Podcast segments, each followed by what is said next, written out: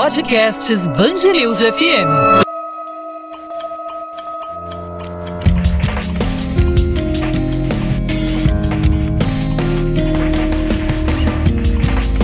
Linha do Tempo.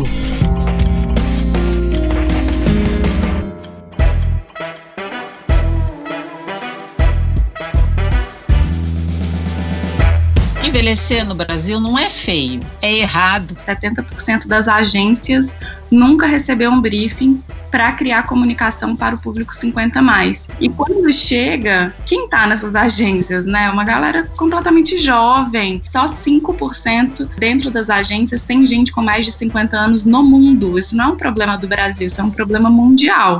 Na pesquisa que vocês conduziram, 4 em cada 10 pessoas com mais de 55 anos declararam que não há produtos e serviços para consumidores com a idade deles, sendo que as mulheres são as que mais reclamam desse fenômeno. Quando a gente perguntou para ela, né, como que ela imaginou que chegaria aos 60, ela desenhou uma bengala. E como ela tá hoje, ela desenhou uma bicicleta. O principal agravante do nosso relacionamento insatisfatório com o passar do tempo no Brasil é o culto à juventude.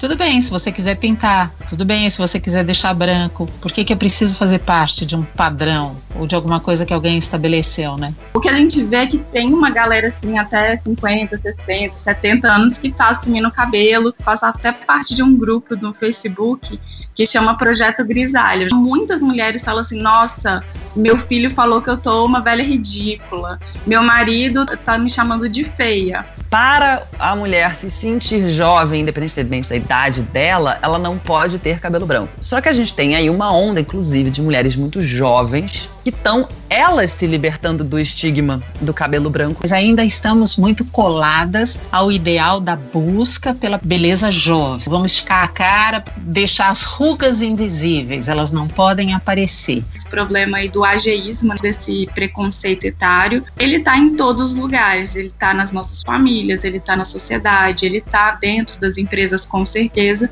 e ele está também até dentro da gente. Quanto tem sido difícil para essas mulheres, mesmo essas influências maduras, essas mulheres mais velhas, criar um padrão de beleza velha legal, sem medo de mostrar ruga, de mostrar cabelo branco. Quanto antes percebermos como pessoas, empresas, marcas e afins que não vai ser possível a gente justamente evitar as rugas e evitar a idade, que a gente precisa de fato olhar para isso de outra forma e pensar isso integralmente num produto. No Brasil já são 2 trilhões de reais por ano que estão nas mãos dos 50 mais. No mundo isso é 15 trilhões.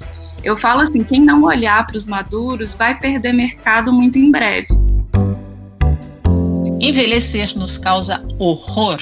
Envelhecer no Brasil não é feio, é errado. A gente ainda tem na nossa mente, e de uma forma bem viva, aquela frase que dizia: ah, a mulher só é feia se ela quiser. Nós, mulheres que já passamos dos 50, crescemos ouvindo isso. Mas, como nós fomos uma geração que, quando jovem, brigou pelos direitos da mulher, para ser ouvida, para ter espaço no mercado de trabalho, agora nós continuamos brigando para sermos ouvidas, para termos a nossa imagem aceita.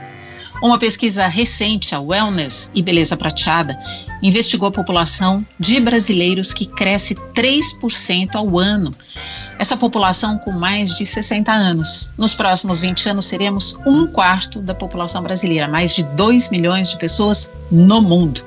Uma população que quer comprar, mas continua sendo ignorada pelas marcas. Nosso assunto hoje aqui no Linha do Tempo é a beleza das mulheres mais velhas.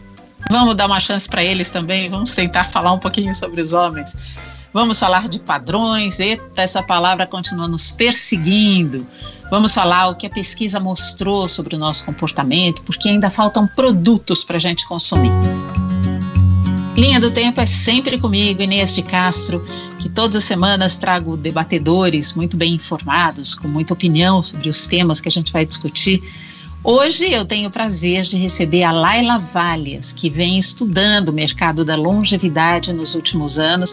Ela é a cofundadora do Hype 50 Mais, uma consultoria de marketing especializada nesse consumidor, o consumidor sênior, e da Jano, uma startup de planejamento de vida.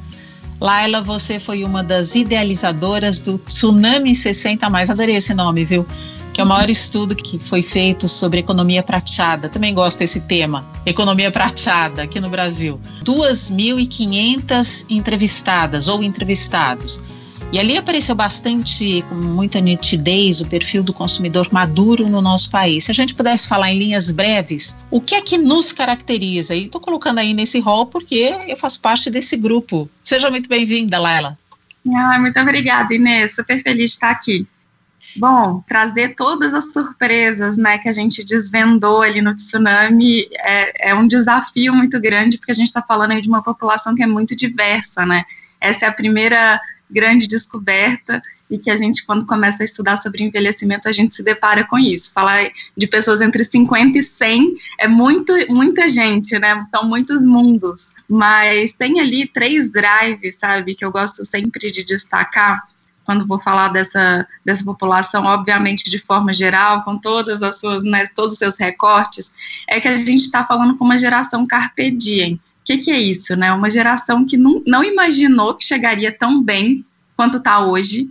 É, é, realmente uma surpresa boa do envelhecer, e isso está presente em todas as classes sociais.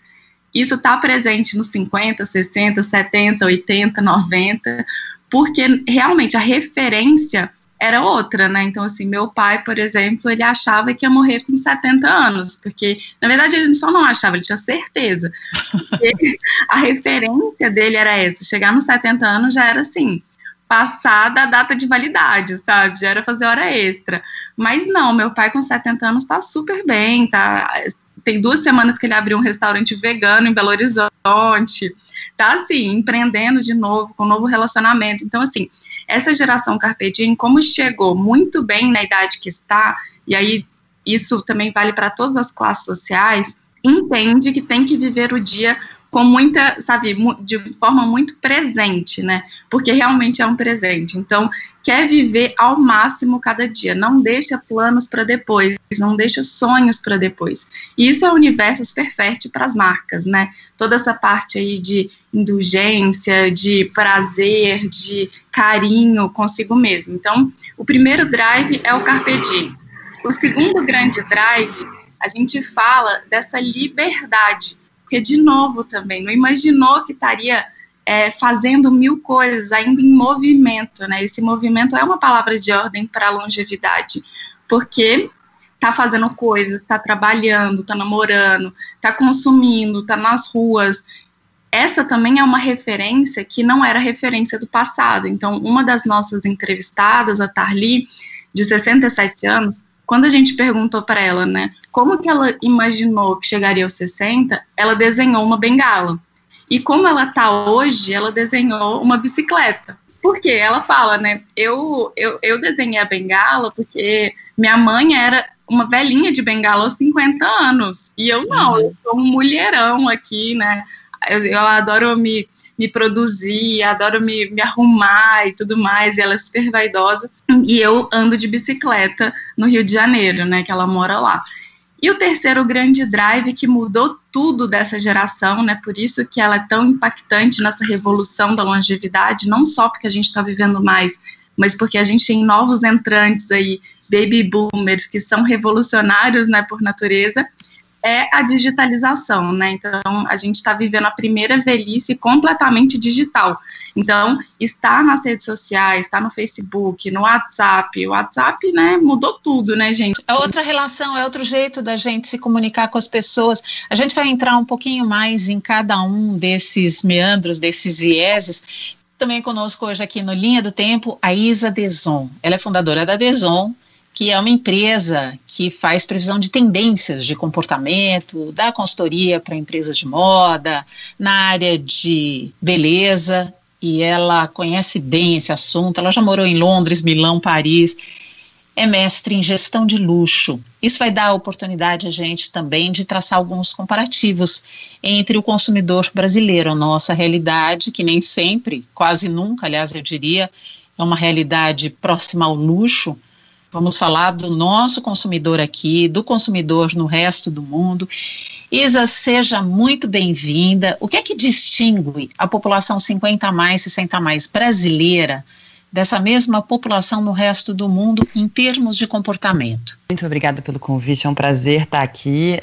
É interessante a gente observar duas, duas questões específicas, eu acho. Uma é que, enquanto não acontece fora do Brasil, é difícil a gente ter uma absorção maior no Brasil de algumas coisas. E eu acho que isso é bastante o caso com a revolução em torno do comportamento em volta da idade. Então, a minha empresa e eu, a gente trabalha tanto com beleza, com moda, mas a gente também estuda o futuro do morar, do comportamento, do trabalho. E tudo isso, obviamente, engloba a economia prateada, né? A gente está olhando da, da perspectiva de design, mas também da perspectiva quais serão os, os, trabalhos do futuro, quais serão os mercados do futuro, as nossas casas no futuro e assim por diante. Então é interessante porque é um, é um tema que atravessa todos esses temas, por mais que no Brasil a gente ainda esteja um pouco mais focado na questão, digamos, estética comportamental nesse lugar. Apesar da Laila e tantos outros estarem fazendo muitos esforços para que a gente vá para além disso. Eu acho que a principal agravante do nosso relacionamento, digamos assim, insatisfatório com o passar do tempo no Brasil é o culto à juventude. Né? Nós somos um país, primeiro, que é, achava que era muito jovem, está começando a perceber que não é o caso, e que tem algo, a gente faz um, um, uma quantidade de intervenções e preocupações estéticas numa mulher brasileira que é muito diferente do resto do mundo. Falo disso, obviamente, em termos de modelos aspiracionais de beleza, não no fato de que toda a população esteja de fato podendo engajar. Entre o poder e o querer existe isso que você está citando, o aspiracional. As mulheres Exato. querem, né? Exato. E quando eu falo de mercado de luxo, eu falo muito mais do aspiracional do que de fato um mercado é, no Brasil propriamente dito. Eu acho que o, que o que define o mercado de luxo é o fato dele definir os modelos aspiracionais do que a gente acha belo, interessante, né, naquele momento. Então eu acho que o, o principal, a principal dificuldade desse tema, principalmente quando se trata de beleza, falando do tsunami pelo recorte da beleza, é esse culto à juventude, ao corpo jovem e a uma beleza extremamente padronizada que atravessa e enlouquece as nossas mulheres em todos os momentos e a, a partir dos 50 anos a, a situação pesa muito mais. Laila, o mercado 50 mais, 60 mais, ele tá, a gente pode dizer que está entrando na moda, né? Devagarzinho, mas está. Só que as marcas de cosmético parece que ainda não se deram conta muito disso. Aos poucos vem aparecendo uma ou outra. Por exemplo, recentemente a gente teve o Boticário que convidou a Lília Cabral para ser, entre aspas, aqui a garota propaganda de um dos seus produtos. Mas o consumidor dessa faixa etária ainda se sente muito invisível muito desamparado, pouco atendido. Na pesquisa que vocês conduziram, quatro em cada dez pessoas com mais de 55 anos declararam que não há produtos e serviços para consumidores com a idade deles, sendo que as mulheres são as que mais reclamam desse fenômeno. São 43% de mulheres contra 20% de homens. Por que desse descompasso entre o desejo, a ambição, a expectativa do consumidor e o que o mercado tem a oferecer para esse consumidor tão sedento, com tanta vontade de comprar. É, aí a gente entra na pauta do, do preconceito etário, né? Assim, a gente falou aqui um pouco desse culto aí da juventude, isso também se reflete dentro das organizações, né? Na hora de criar um briefing de comunicação, é, quase ninguém pensa, na verdade a gente tem até dados disso, né? 70% das agências nunca recebeu um briefing para criar comunicação para o público 50 mais. E quando chega, quem está nessas agências, né? Uma galera completamente jovem, né? Só 5% das equipes da, dentro das agências tem gente com mais de 50 anos no mundo. Isso não é um problema do Brasil, isso é um problema mundial. Então, gente, assim, é um, esse é um problema global, né? Esse problema aí do ageísmo, né? Que é o que a gente fala, o nome é, oficial desse preconceito etário ele está em todos os lugares, ele está nas nossas famílias, ele está na sociedade, ele está dentro das empresas com certeza, e ele está também até dentro da gente, né? Porque é a relação do envelhecer é complexa, né? Porque se está todo mundo falando que envelhecer é ruim, a gente também acha isso, né? E aí, assim, o combate para realmente começar a criar produtos, serviços e, incluir mesmo é, né, essa população é, começar primeiro tendo profissionais maduros nas equipes, né, que mostram essa realidade e não do jeito que a gente expurga eles das equipes, e também começar a olhar de forma estratégica para esse essa massa de pessoas que estão implorando, né, para consumir, né? Então é muita gente, é, é, é uma galera. No Brasil já são 2 trilhões de reais por ano que estão nas mãos dos 50 mais. No mundo isso é 15 trilhões. Eu falo assim, quem não olhar para os maduros vai perder mercado muito em breve. E aí o que acontece, Inês, é que quando as pessoas ainda olham, então essa, esse estigma do envelhecimento da marca, ele ainda é muito real, sabe? As pessoas têm muito medo de que o produto vai ser associado a, a, a um produto velho, ultrapassado. Produto para velho, né? E se é produto para velho, não pode atingir. É, e aí vai de encontro aquilo que a Isa falou ainda há pouco: não pode atingir a galera bacana, que é a galera jovem. Exato. Só que o que está mudando muito, que as, o que as empresas ainda não se né, despertaram, é primeiro para esse consumo do hoje, né, das pessoas acima de 50 anos. E o outro é que tem um shift aí de influência que está sendo muito interessante de observar. A gente vê aí novos influenciadores maduros ou personalidades, né, como a Constança Pascolato, a Iris Apfel, outras mulheres, né, a Jane Fonda, que na verdade elas que estão ditando as regras né, do jogo, do que é bom, do que é legal. E aí, quem está consumindo esse conteúdo são jovens. Então, na verdade, esse shift de influência está começando a acontecer. Então, jovens se influenciando por maduros. E aí a bola da vez está com eles. Mas são poucas as empresas ainda que têm essa coragem mercadológica para assumir a bucha e, né, e realmente fazer algo diferente. A gente vê já algumas empresas brasileiras, mas é tudo ainda muito delicado, muito sutil, muito tímido. Isa, a, essa, você citou o padrão de beleza, a dificuldade que a gente tem entre o aspiracional, a gente quer consumir, mas ainda estamos muito coladas ao ideal da busca pela beleza jovem aquele padrão do vamos esticar a cara, deixar as rugas invisíveis, elas não podem aparecer. Pela sua observação, nesse universo aí de beleza, o comportamento, quanto tem sido difícil para essas mulheres, mesmo essas influências maduras, essas mulheres mais velhas, criar um padrão de beleza velha legal, sem medo de mostrar ruga, de mostrar cabelo branco. É um movimento que ele anda tanto desse ponto de vista externo que a, que a Laila trouxe das influenciadoras, e aí eu acho que é legal a gente entender também que a gente está, só para agregar aqui, que a gente está pela primeira vez também com, como você falou na abertura do, do podcast, novos modelos do que, que são essas mulheres, né, 50, 60 a mais, a gente está percebendo que mulheres que são muito cool, inclusive, né, uhum. muito bacanas, muito é, inspiradoras, interessantes, eu posso falar de Brasil, Cláudia Raia, Rita Lee, né, Zezé Mota, Fernanda Montenegro, só para agregar ao que, ao que a, a Laila trouxe, que aí a gente para e fala, nossa, é verdade, elas também já são 50, 60 a mais, né? Assim, essas é roqueira, é, é, é mulheres que trouxeram, é, fizeram parte, fazem parte até hoje, que abrem esse leque, esse portfólio com novas ima imagens e imaginários femininos. E tem essa, essa parte do movimento e tem a parte do movimento da indústria.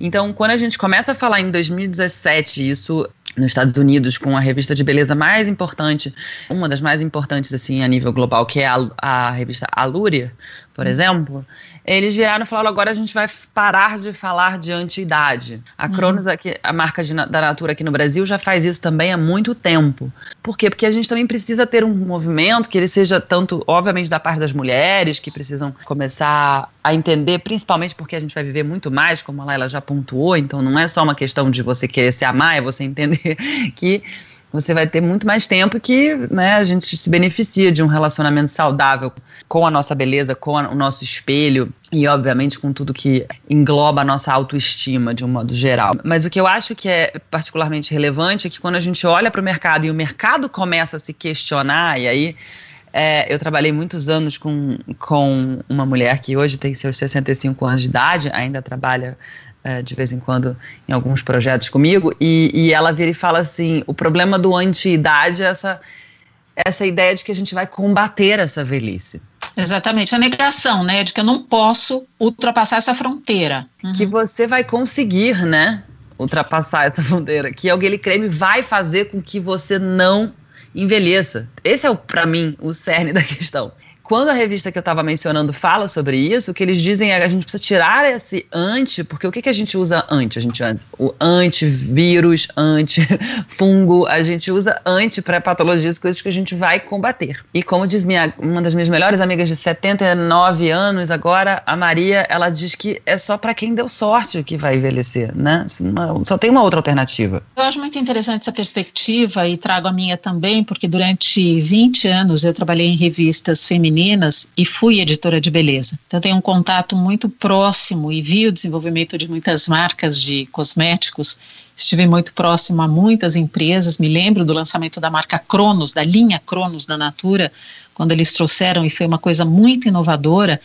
E depois, em seguida, alguns anos depois, veio essa ideia de que vamos parar de falar anti não sei o quê, anti-ruga, porque as rugas virão e é melhor que a gente conviva em paz. Mas esse processo, ele foi muito lento, continua sendo muito lento. As empresas ainda têm verdadeiro pavor de dizer tudo bem, você vai ter ruga, mas convive em paz, que é exatamente o que elas mostram nas pesquisas.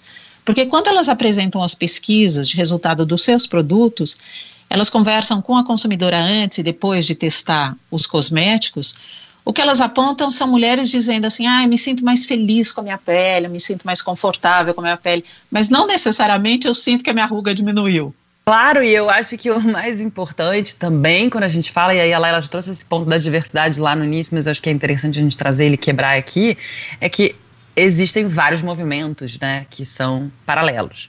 Então tem o movimento das mulheres que estão, ai, que bom, tô entendendo, tô vendo minha ruga, tô começando a achar beleza nisso. Agora minha mãe tá com 95, então eu começo também a entender que eu tô mais jovem do que eu achava, né? Porque tem muito esse ponto de comparação, né, da geração anterior, né? Então quando a gente também começa a ver uma mulher de 60 que tá vendo a sua mãe com 90 ou enfim, qualquer que seja a diferença de idade e ela começa a ver também essa vitalidade, essa o acesso a novas coisas que permite com que a, a velhice seja vivida de uma forma muito diferente hoje em dia, não significa que não exista ainda dentro de, de um país tão diverso, enorme e complexo como o nosso, um culto à juventude, ainda que mora dentro de uma grande parcela das mulheres e que também mora dentro de uma grande parcela dos homens, não só com, para com eles mesmos, mas para com as mulheres deles, as filhas, as mães deles e assim por diante. Então eu acho que é sempre esse jogo entre, ok, tem um movimento que está acontecendo, que está ganhando momento, mas ao mesmo tempo a gente sempre vai ter um culto à juventude em algum lugar de um, né, pelo menos por enquanto, e dessa tentativa de uh, passar a perna na idade. Eu acho que o que é interessante é que quanto antes percebermos como pessoas, empresas, marcas e afins que não vai ser possível a gente justamente evitar as rugas e evitar a idade, que a gente precisa de fato olhar para isso de outra forma e pensar isso integralmente num produto, porque eu não acho que é só uma questão do reflexo no espelho, eu acho que a coisa é muito profunda. A gente está falando de embalagem, a gente está falando de varejo, a gente está falando de usabilidade, ergonomia, né, de uma série de fatores que afetam todos os produtos. A gente tem uma cidades e, e, produtos e meios de transporte e todos os pontos de contato com a população que já elas são pensadas, eu brinco muito, mas é verdade, para pessoas que estejam com 30 anos em todas as suas capacidades. Todo mundo consegue enxergar, todo mundo consegue abrir potes complicados. E essa achei uma sacada muito interessante do Boticário quando faz a comunicação através da atriz Lília Cabral, que eles falam, ah, gosto assim, a letra é maior, realmente, porque a capacidade para enxergar vai diminuindo, né? A cuidade visual vai diminuindo com o tempo, é natural que seja assim, é da vida, né? O contraste também, né? Toda essa questão aí de embalagem é um monte de coisa. Quando a gente fala do que é tendência, né, é o que a gente está vendo de um perfil mais é, expoente, né? Que assim, vai mudar a, o comportamento das pessoas, mas que ainda é são poucas pessoas, né, novidade, por exemplo, todo esse movimento aí do cabelo branco, de assumir as rugas, né, do, de assumir a, a, a beleza na longevidade, toda essa mulher livre, né, que ela, que ela é, em toda a sua potência, isso a gente está falando de, assim, é um movimento, ainda provavelmente não é a maioria das pessoas, mas a gente está vendo que está indo por esse caminho, entendeu? Então, por isso, esse está quebrando o, o, comportamento atual. Mas a gente ainda, óbvio, tem que olhar para o hoje também, né? E para o futuro. Eu acho que é, que é meio isso. Existem essas mulheres, agora está saindo bastante, né? a matérias e tal sobre os cabelos brancos, porque é uma novidade. A gente achar agora que sim, é bonito ter cabelo branco. E é legal. E um monte de mulher está se sentindo mega realizada por finalmente aposentar ali as tintas e as idas aos salões. Mas a maioria das mulheres ainda tinge os cabelos, né? Então acho que é legal falar um pouco disso mas, Laila, deixa eu te fazer uma pergunta também com relação à comunicação nessa história aí do cabelo branco, porque, bom, os homens já assumem o cabelo branco há muitos e muitos, e, acho que desde sempre assumiram o cabelo branco para mulheres, isso é um tremendo de um tabu, gerou até uma polarização, né? Ah, não, eu assumo. Não, eu não assumo, não pode assumir. Brigas. As pessoas ficam discutindo se tem que assumir, se não tem que assumir. E sem dúvida é uma liberdade poder assumir. Mas eu vejo ainda muita comunicação com relação ao cabelo branco, até em reportagens, matérias de revista, tal, quando a mulher aparece com o cabelo branco, é um cabelo branco fake. É o cabelo branco da mulher de 40 anos pintando o cabelo para ele ficar branco. E aí ela parece linda, maravilhosa, com uma pele de 40 anos, mas a gente está aqui falando de uma outra faixa de vida, né? 60 anos daí para frente. Aí começa, né? Então, assim, tudo bem, tô assumindo cabelo branco, mas a pele tá lisinha. Aí, aí a gente começa a entrar em todos esses detalhes. Mas, assim, o que a gente vê é que tem uma galera, assim, até 50, 60, 70 anos que tá assumindo cabelo e tá questionando muito, né? Eu faço até parte de um grupo do Facebook que chama Projeto Grisalho. Eu já faço parte dele tem, sei lá, uns quatro anos, né? E é um, um, um, grupo que as mulheres vão mostrando a transição capilar, né? E assim, uhum. é mega desafiador, né? Porque começa branco na raiz, aí depois vai deixando. A família geralmente acha o ó. É, não, muitas mulheres falam assim: nossa, meu filho falou que eu tô uma velha ridícula, meu marido tá me, fal tá me chamando de feia. E aí, assim, aí vem toda aquela sororidade ali, né, o grupo ali. Mas, assim, eu vejo que essa coisa do, do cabelo branco é como foi a transição também do cabelo crespo, né, assim, que eu vivi, sabe? Então, assim, como que a gente assume a nossa autoestima pelo cabelo cacheado que sempre foi, né, sempre foi falado que era o cabelo ruim, né? Então, assim, como é, eu vejo isso no cabelo branco, mas aí entra essa disputa, né? A gente não pode nem as mulheres do cabelo branco também acharem que quem tinge é menos feliz e tudo mais, menos plena porque não está assumindo cabelo branco, essas ditaduras, né? Eu acho que, na verdade, as mulheres maduras vêm para trazer muito forte essa questão da liberdade, de fazer o que está afim, de fazer o que quer mesmo naquele momento, que é aquela questão do carpe diem. Tem espaço para todo mundo. E a gente poder assumir essa liberdade de ser. Acaba sempre afunilando para essa ideia. Tudo bem se você quiser pintar, tudo bem se você quiser deixar branco. Por que, que eu preciso fazer parte de um padrão ou de alguma coisa que alguém estabeleceu, né? Várias nuances aí que são interessantes a gente olhar. Por exemplo, a questão do cabelo tem muito a ver, por exemplo, do, com a pandemia. As pessoas falaram, poxa, agora eu posso experimentar, porque como ninguém está me vendo, Isso. com muitas aspas, né? eu vou agora me libertar e experimentar. E eu acho que tem, assim, de, por exemplo, na discussão do cabelo é muito engraçado. Aí eu conto a anedota lá em casa. Minha mãe passou anos querendo deixar o cabelo ficar branco. Eu falava, você não tem branco o suficiente para deixar o cabelo ficar branco. Aí agora temos branco o suficiente, então ela já tem alguns anos que ela tá com o cabelo branco. E aí quando os, os, amigos e primos e, e tal contam, viram e falam, ai, mas né, tá, tá envelhecendo, agora chega, né? Você já fez sua experiência. aí a gente passou a responder assim, então ela, agora vamos pintar. Ela, aí eu falo para ela assim, então você convida eles. Ela, boa. Então ela agora liga e fala assim, ah, você quer que eu pinte? Então vamos junto, vou marcar o, o cabeleireiro, a gente vai junto, pinto eu e você. Porque eu acho que é, muito desse estigma, a gente, é, é, ele é puramente automático, ele é tão sistêmico para a mulher se sentir jovem, independentemente da idade dela, ela não pode ter cabelo branco. Só que a gente tem aí uma onda, inclusive, de mulheres muito jovens, é, mulheres na faixa dos 30 anos, que estão elas se libertando do estigma do cabelo branco e deixando suas mechas brancas. Aí eu cito minha grande parceira de, de pesquisa e trabalho, é, que é a Vânia Goy, por exemplo, que é uma especialista e jornalista em beleza. E a Vânia, com seus 30 e qualquer coisa, ela está anos com a mecha branca e ela é parte de um mini movimento de mulheres que simplesmente não estão afim de pintar o cabelo.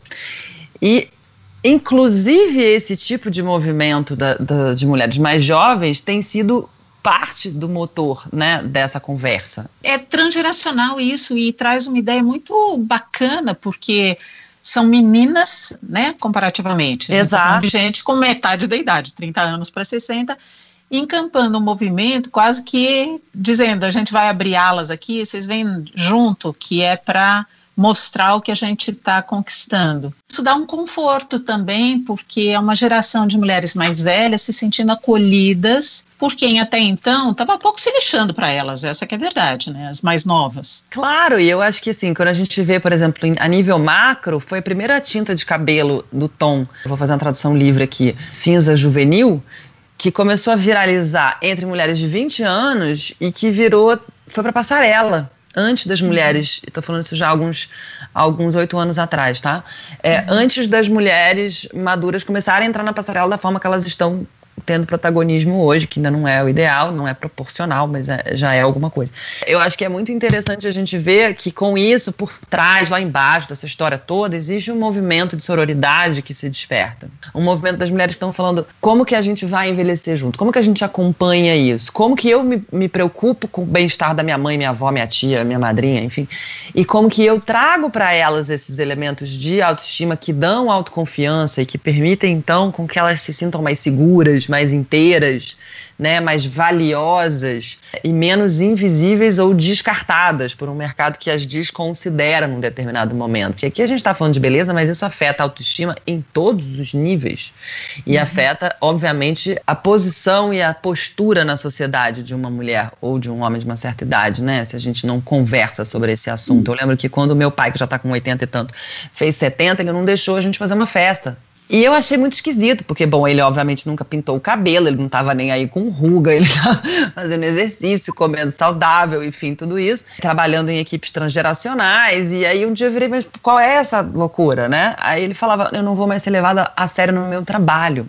esbarra no preconceito, né? É, é, a constatação no dia a dia e é compreensível, porque a pessoa com mais 70, 80, e aí a gente está falando de uma outra etapa do envelhecimento, ela convive com o preconceito, com o olhar enviesado, como disse a Laila no começo, o ageísmo. Esse preconceito está muito presente, então o medo de, da constatação do vou assinar embaixo aqui, 80 anos, é meio que abrir a porta e falar, tudo bem, todo mundo ser preconceituoso mesmo que agora eu tenho 80 anos. Exato, eu acho que é por aí que a gente tem que começar a, a entender que é uma coisa que está muito enraizada, que vai muito para além dessa discussão que começa na estética e que para a mulher tem um peso tão grande, né?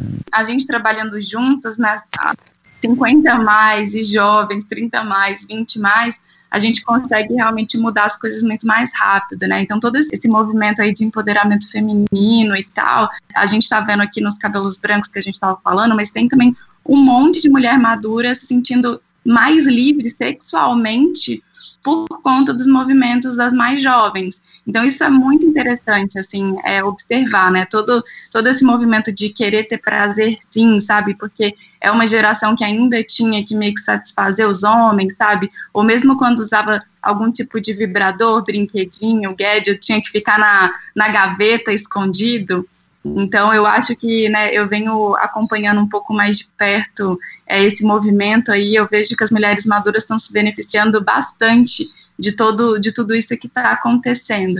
E até durante a pandemia aqui, todo é, no TikTok, quantos netos fizeram, começaram a fazer vídeos com os avós. E isso vem também uma valorização dessa velhice mais velha, né, dos 80, 90 anos, 100 anos, e que também é muito interessante de ser observado. Há muitos vieses, muitos olhares que a gente pode dedicar para o envelhecimento, especialmente com relação a mulheres. Um estudo que foi conduzido pela Royal Society for Public Health no Reino Unido mostrou que metade das mulheres maduras se sentem pressionadas a continuar parecendo jovens e vai de encontro ao que já falamos no começo do podcast. Isso causa, tem causado impacto grande não só na saúde mental, mas também na saúde emocional dessas mulheres. Laila, pelas suas pesquisas, pelas suas observações, a indústria não está atenta no sentido de aplacar, ao invés de alimentar essa pressão? Ah, ainda não, ainda eu sou bem otimista, viu, Inês? Assim, eu sempre tento olhar a metade do copo cheio.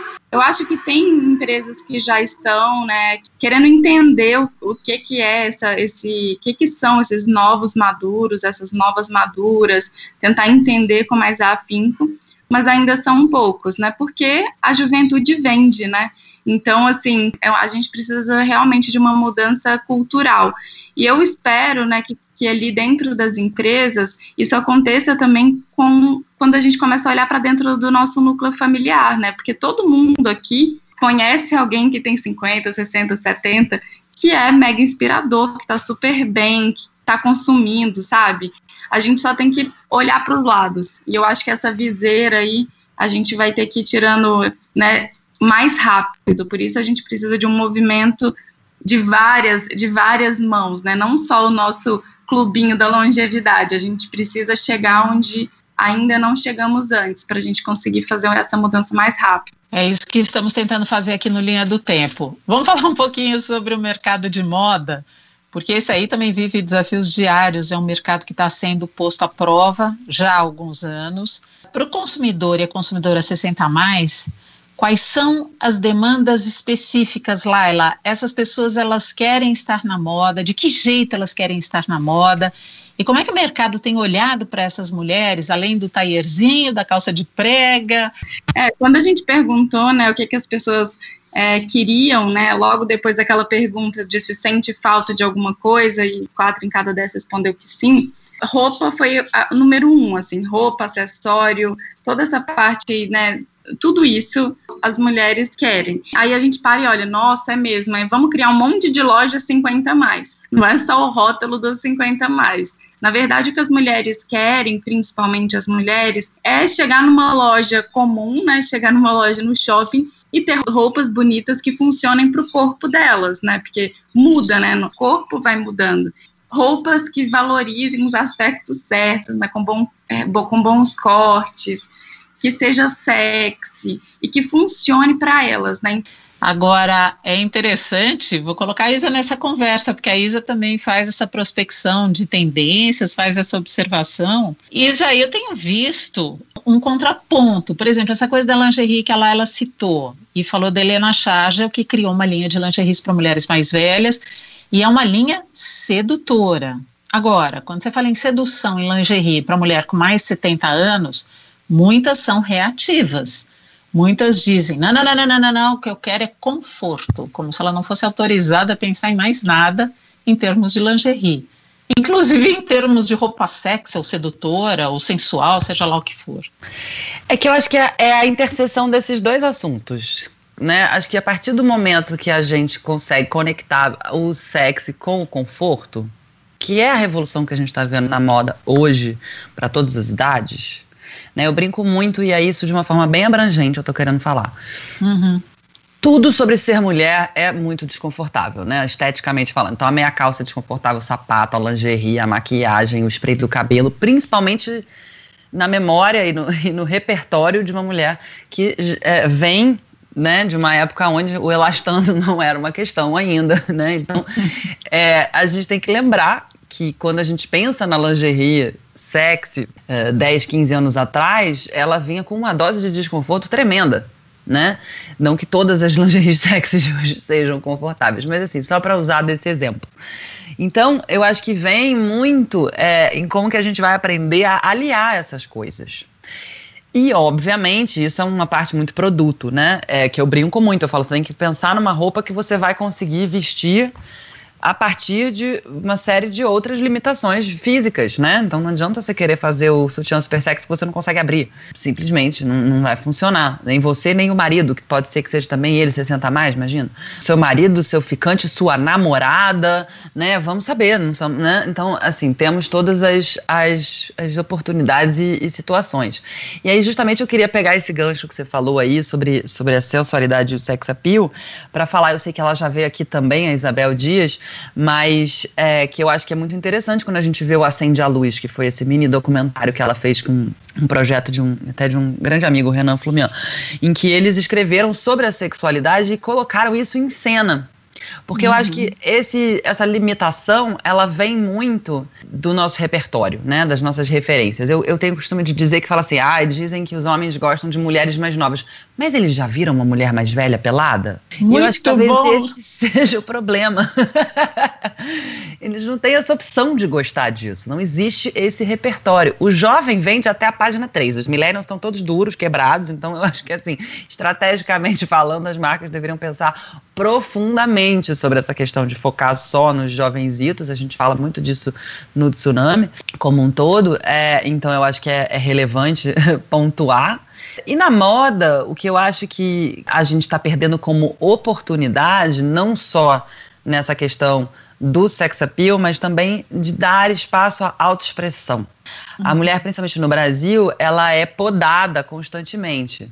Aí eu vou dar um, um zoom mais macro ainda, no movimento de empoderamento atual, que não é novo, como você muito bem sabe e já mencionou no começo do, da nossa conversa aqui, é, a gente tem uma tentativa de emancipação da mulher, principalmente do ponto de vista da perfeição né? A mulher não pode falar alto, ela não pode sentar de uma determinada maneira, ela não deve aparecer, ou ela não deve. A gente tem mulheres, e por isso o culto da juventude e da beleza também tão forte, que foram criadas com uma noção de perfeição, né? E, e de, isso significa comportamento, estética, todos os, todo mundo, é, em todos os pontos e aí o que eu acho que é interessante a gente olhar é que ao começar a romper, e isso só pode ser um movimento feito junto com outras mulheres, não, né, não, é, não é de dentro para fora sozinha, a gente precisa fazer isso junto. Com a ruptura dessa noção de perfeição, com a ruptura dessa noção de que uh, uh, a gente precisa chegar de uma determinada maneira, numa determinada idade, se comportar assim assado, muita conversa. Ai, mulher não pode ter o cabelo mais longo do que não sei o quê, porque fica uma, uma velha querendo ser jovem. Esse tipo de comentário que a gente escuta tanto. Né? E combater de dentro para fora, sim, aí sim, do ponto de vista da nossa autoestima, essa velhofobia. Não sei se vocês chegaram a ler a, o que a Miriam Goldenberg publicou, acho que foi a semana, na, na Folha, em que ela está há 20 anos trabalhando com, com é, a questão do envelhecimento, mas que ela ainda precisa matar a velhofobia que mora dentro dela. É verdade. A Miriam é uma espécie de madrinha aqui do Linha do Tempo, sabe, Isa? Porque ela participou do primeiro episódio aqui, depois participou de outros também e é uma defensora muito dedicada a essa questão do envelhecimento, tem falado muito sobre isso. Eu sugiro que as pessoas leiam, acompanhem a Miriam Goldenberg, é uma antropóloga muito dedicada ao estudo do envelhecimento aqui no Brasil. E tem um livro que é maravilhoso que chama-se O Velho é Lindo, Velho é Lindo, que inclusive tem uma capa muito provocadora, que são dois velhos nus, é bastante interessante, vai de encontro a isso que você falou, né? Ninguém sabe se velha é bonita ou não, porque ninguém mostra. É, eu acho que o que a Miriam trouxe nesse último, nessa última pensata da Folha foi que ela falou sobre. Ela, que está há muitos anos falando que o velho é lindo, ainda está combatendo o idadismo dentro dela. Uhum. Né, que ela carrega, que todos nós carregamos, porque a gente tem que partir do princípio que nós somos uh, muito preconceituosos por questões estruturais, né, uh, com a idade com tantas outras coisas, mas que isso é uma coisa que foi sendo alimentada. Então, que a gente faça esse questionamento do que, que a gente quer alimentar a próxima geração.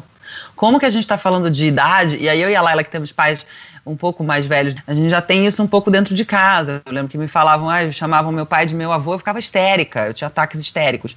E porque eu estava ali entendendo que o mundo de fora ainda não tinha entendido que era possível aquele cara que é 50 anos mais velho que eu ser meu pai. Eu acho que, que tem aí um trabalho que de formiguinha, e aí para responder uma coisa que ela, ela falou lá atrás sobre essa curva de expressão uh, de tendências, que é né, coisa que a gente está começando a falar, e quando que isso vira de fato um movimento uh, em massa e deixa de ser uma tendência, né? A gente está aqui, todos nós, trabalhando também para que como que a gente vai educar essa próxima geração, como que a gente vai conversar com as crianças hoje sobre o mundo que vai ser amanhã, se a gente está, e aí importante lembrar, vivendo cada vez mais e sabe que, né, de acordo com muitos cientistas, a criança que uh, vai viver até 200 anos já nasceu.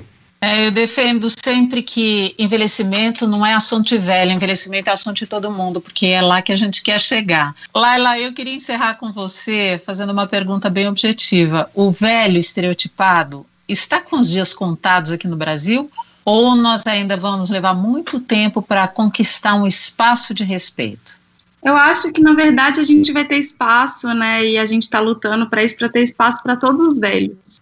Né, a gente tem o, o, velho estereotipado, a gente só não pode achar que ele é a maioria, que ele já não é a maioria, né? Assim, ainda existe, mas ainda existe a vovó do tricô, o vô que está na cadeira de balanço, isso existe ainda, né? A gente não pode nem, a gente também não pode matar esse estereótipo para criar outro, né? Que eu acho que é o nosso desafio. A gente não criar só também a imagem desse 60 mais que está superativo, que está aí pulando de paraquedas, que está fazendo mil coisas, né? Porque isso também é um estereótipo. Então, o que a gente tem que abrir espaço é para acolher e ajudar e incluir, né, todo mundo nessa conversa, né? Todos os velhos que a gente tem aí entre de 50 a 100 anos, né? A gente tem vários mais de 100 agora também. Felizmente. Os velhos, os mais velhos, os idosos, os maduros, seja lá como queiram chamar, porque os nomes ainda vêm carregados de preconceito, mas é essa gente que já viveu mais de cinco, seis, sete décadas e quer viver muito mais, continua cheia de vaidade, em busca de se sentir com a sua aparência melhor, na forma como ela aparece para o mundo. E é gente exigente, viu, para consumir tenha alto poder aquisitivo ou só um dinheirinho contado para gastar. É gente que sabe o que quer e como pretende consumir. Vamos atendê-los? Essa é uma provocação que eu deixo aqui, um pedido final para esse linha do tempo que falou sobre beleza, bem-estar, desejos com relação à aparência, ao consumo, que a gente tem chamado de consumo prateado. Mas eu diria que uma cor só não nos define nós temos um arco-íris aí de possibilidades. Eu agradeço muitíssimo a Laila Valles. Ela pesquisa o mercado 50 mais, 60 mais. Ela tem uma vastidão de dados aqui que ela vai trazer para a gente em próximas oportunidades. Mas por hoje chegamos ao final. Laila, muito obrigada. Foi um prazer. Ah, obrigada, adorei participar. Agradeço também a Isa Deson, que tem se dedicado à consultoria para esclarecer, afinal, quem é essa galera. Ela pesquisa, pesquisa tendências, vai a fundo no mercado para saber quem é essa gente, o que, é que as empresas estão oferecendo e trazer sugestão também, por que não? Importantíssimo. Isa, muito obrigada, foi um prazer. Obrigada eu pelo convite. Semana que vem estamos de volta com mais um Linha do Tempo, podcast da Band News FM que fala sobre longevidade, envelhecimento, vida boa depois dos 50, dos 60, dos 70 e daí para frente.